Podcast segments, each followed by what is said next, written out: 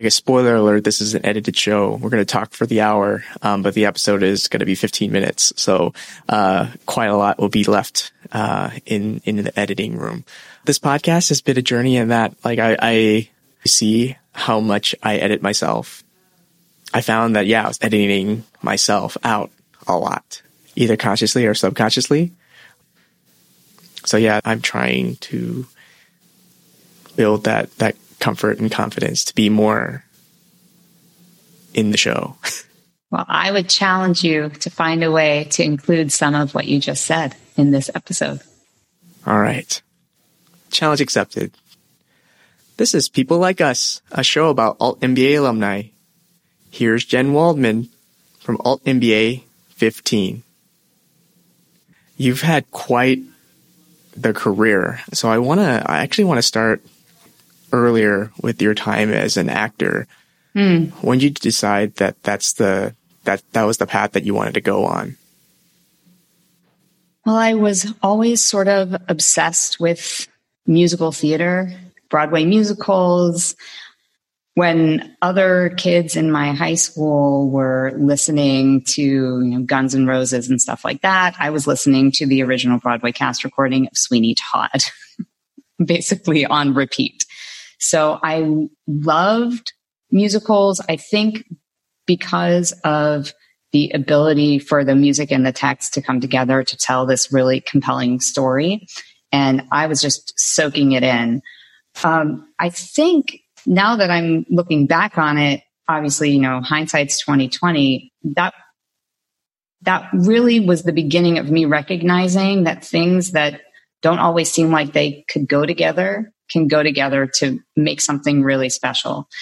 And I knew that I wanted to be an artist and acting at that point seemed like the obvious choice because I could understand what that was. And if you had asked me what are the other possible career paths in the theater, I wouldn't have been able to answer it because that was the only thing that was visible to me at that time was, you know, the people who were on the stage. So I think that's why I went down that path and I loved it so much and I felt great doing it. So when I moved to New York, I was very fortunate. I I became part of a Broadway show very, very quickly. I was very young and I was surrounded by Broadway veterans. I was the youngest person in the cast. And they all sort of took me under their wing and started teaching me the things that they had learned over the course of their careers and what this kind of work had meant to them and the importance of community and chosen family and all of that really good stuff. So I learned all of these lessons so early that I think my first sort of transition into a different way of looking at my career happened early because I had gotten so much out of the actor experience. And I kind of had that what next moment pretty quickly after that. And people might not know this, but you were you were in Wicked, right? I was. I played Nessarose, the Wicked Witch of the East in Wicked. Yeah. Yeah, so that's like that's like top of the mountain for for some. Like there, I'm I'm sure there are some actors, aspiring actors, that that's that's the end goal for them, and and you reach that point, and and yet you you were looking for what's next. Do you remember that time or that moment? Like what was going on in your in your head? It didn't happen in a flash, but when the decision became clear to me that I needed to do something else, it was so clear that there was nothing that was going to stop me from making a change. So I had been doing Wicked for almost four years at this point, and it is every actor's dream to be a principal role in a hit show with a truly devoted fan base where you don't have to do anything to get applause. They take the lights down at the beginning of the show for the show to start and the place goes crazy. Everybody starts screaming. It's like there's really nothing like it. But after a while, what I started to realize was that even though I was telling this story that I really, really believed in, I loved the message of, I wasn't really developing a relationship with the audience because in the commercial theater, the audience comes and sees the show once unless they are you know, crazy devoted fans or groupies. The goal is to get someone to buy a ticket and then they're gone. And so I started sort of like feeling this disconnect from the audience because there wasn't time to cultivate something more meaningful with them. And I started getting a little agitated and antsy. And at that time, I, I was sort of moonlighting. My studio had started, ironically, the same week I started rehearsals for Wicked. Those two things happened at the exact same time. So I was living this two sort of parallel lives, one as an actor on stage and the other as a coach in a studio with a bunch of actors who were going out to all sorts of different stages every night. And what I realized was that, and I don't think I would have been able to articulate it this way at that point, but what I realized was that I was making a bigger impact in my coaching work because with Wicked, I had access to, you know, 1500 audience members a night. But with the actors who I was working with in the studio, each one of them was in a different show. So now multiply that, that number of audience members by the number of actors. And now we've got exponentially bigger reach and bigger chance to make a difference. So that started really inspiring me.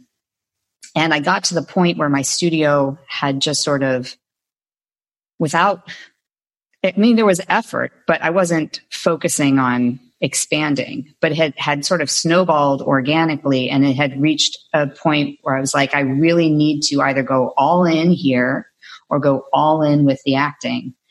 And the choice is so clear to me. So I was coming up to the end of my contract and I called my agent and I said, I don't want to renew and there's literally no amount of money that they could offer me that would make me stay. I'm this certain that this is the right choice. So I threw caution in the wind, took a leap, and my last performance was December 10th, 2006. Wow. That that is quite the leap. Uh, it it almost sounds like you you're seeking I guess a stronger connection uh, with your audience and and you'd you'd almost uh, reframe the audience from being those that were that had come to see the show to to those that um, were in your studio or those that you could walk work one on one with that that you wanted to have a not a one and done relationship, but one that would grow and evolve over time. Is that is that an accurate way of describing it? That is absolutely it. You hit the nail on the head. And it's funny when I look back to the experiences I had in Wicked, the most meaningful experiences I had there were ones that had nothing to do with performing the show, but the experiences where the cast would come together around a cause and we would work together to either raise money or produce something to shine a light on this cause. But it was the idea that we were all actually interacting with each other at a higher level that made that work so meaningful. And I just wanted more of that. I wanted more of the opportunity to really create things because when you're in a Broadway show, you're doing the same show eight times a week. You're never doing it exactly the same way. Of course, the audience is different every night and sometimes understudies are on or, you know, things go wrong and all that kind of stuff. But in essence, the goal is to get to the same finish line every night. And so I was looking to move the line. Oh man, that that's a great way of putting it. So switching gears, where does Alt MBA enter uh, enter the story? My studio had reached this saturation point where I had no more capacity to take on new clients. And I was talking to a friend of mine about this. And I said, okay, the time has come. It's time to expand. And he said, why? And I said, supply and demand. And then he said, no, no, no, you need to read this book. Start with Why by Simon Sinek. So I read that book and it completely transformed the way I was thinking about my life, my work, my everything. And I made huge sweeping changes. Long story short, I ended up meeting Simon and then I ultimately met his CEO, who I didn't know at the time was part of Alt MBA one or two. Can't remember. Through her, met this genius named Ian Scott, who, if anyone who's part of the Alt MBA family probably recognizes that name. And I had a conversation with Ian that just sort of blew my mind. So I asked Simon's CEO, Kim, where did you find that guy? He is such a genius. Uh, I want to be around people who think like that. And she said, he was in my Alt MBA cohort. So literally that night, I Googled Alt MBA. The applications happened to be open. I didn't know anything about the program. I did not research it at all. I just applied because I thought, well, if that's where you find someone as smart as Ian Scott, that's where I want to be.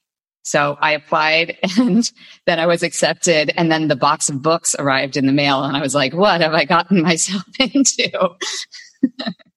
but it was, uh, it was a wonderful thing to get myself into.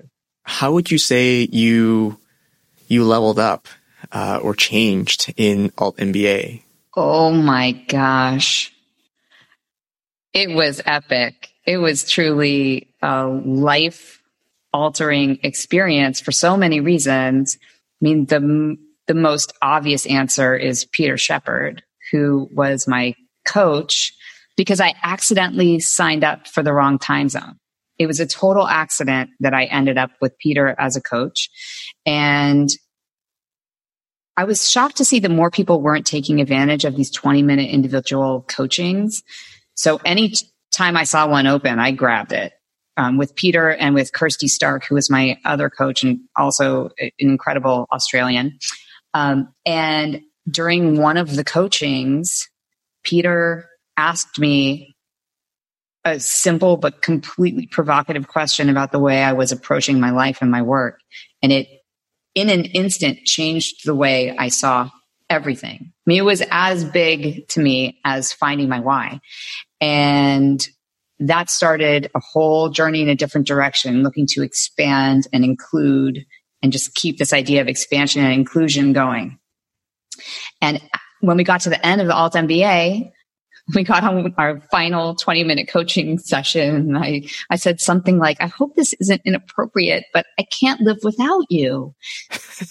what are we going to do about this? Can we keep working together? So we have been working together ever since. And what started as sort of a, a coach student relationship became a friendship, which now became a collaboration. And we've been making things together, including our new podcast, The Long and the Short of It, which comes out on October 2nd. And that was the biggest shift was really meeting him and figuring out how to implement all of his amazing ideas. Nice. That's amazing. What's next for you now? So the big shift has been taking away the sort of compartmentalization of my work and saying this work is dedicated to artists. This work is dedicated to public speakers. This work is dedicated to entrepreneurs. This work is dedicated to people in whatever industry and just pulling all of the boundaries away and finding ways for all of it to feed each other. So that's been the journey of this post alt MBA year. And now I feel like I said to Peter a couple months ago, I was like, oh, it's just about that nine, 10 month mark. I think I'm having my alt MBA baby right now because these ideas that were planted back then have taken a while to fully form, but we, I completely overhauled my studio's scholarship program. So it used to be sort of based on need and artistic merit, and that's just not a prerequisite anymore. Now the the entire scholarship program is based on the change you seek to make in the world and how you intend to use art as a platform to make that change. So that was transformed and it's been a pretty amazing ride. Um, I took a course that I had been teaching in a totally different way and used this idea of cross pollination to redesign the whole thing. I'm writing a book. I launched a blog. I'm launching the podcast. It's like I'm just saying yes to everything because I realize that what I know sometimes hurts me. Like the boundaries that I see can get in my way. And the big lesson from Alt MBA is to, to do it anyway. Could you tell me more about the podcast? It's coming out October 2nd. What is the long and short of it about? Or I guess what's the long and short of the long and short of it? so we came up with the name just because Peter and I are such a visual gag because he's six foot seven and I'm five foot one. So like standing next to each other, we're like different species. We are literally the long and the short of it. But essentially, it's a podcast for people who like to ask questions and who feel most satisfied when there is no right answer. So we often use ourselves as sort of the guinea pigs for the ideas that we're exploring. But mostly it's about all the different ways we can help ourselves get better, getting a little better every day, whether that is through creative practices or good habit forming or morning rituals or the way you brainstorm. You know, we look at a sort of different element every week and try to examine it from all different angles to hopefully provide a lot of possibilities and no right answers to the people who are listening.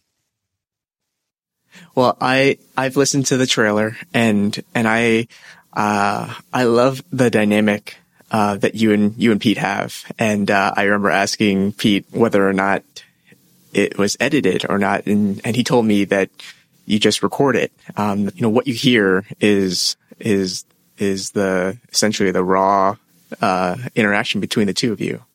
Yeah, we actually had to wrestle with whether or not we wanted to edit. And so far, we only have one episode where we actually cut something because it just ran too long and we wanted, you know, similar to what you're doing, we really wanted things to be a commutable length that like you get in the car to go to work and it's done by the time you get to work. So we had to make one edit once, but for the most part, what we decided is we're working in a state of flow and we don't use notes and we don't know what we're going to talk about when we get on the call to record. We just sort of go for it. And certainly that has produced some episodes that we won't release because they're just not good. But most of the time, there seems to be something in there that even if it makes us feel sort of like throwing up with nerves because it's so scary to put something that unfinished out into the world, we do it anyway because there's probably something in there that could be helpful to someone. Well, I am excited to hear the show and uh, for it to finally be out there. One of the goals of the show is to help uh, Alt MBA alumni connect. And I have one final question. It's it's actually a fill in the blank. Reach out if blank. Reach out if you have landed on unconventional ways to help people see the value in diversity and belonging because that's something I'm super interested in right now is helping to advance the cause of diversity, but for the people who it's actually meant to serve, not for the people who it's not meant to serve. So I want to learn more about how to create communities of belonging. So please reach out if you have ideas about that. Reach out if I can help you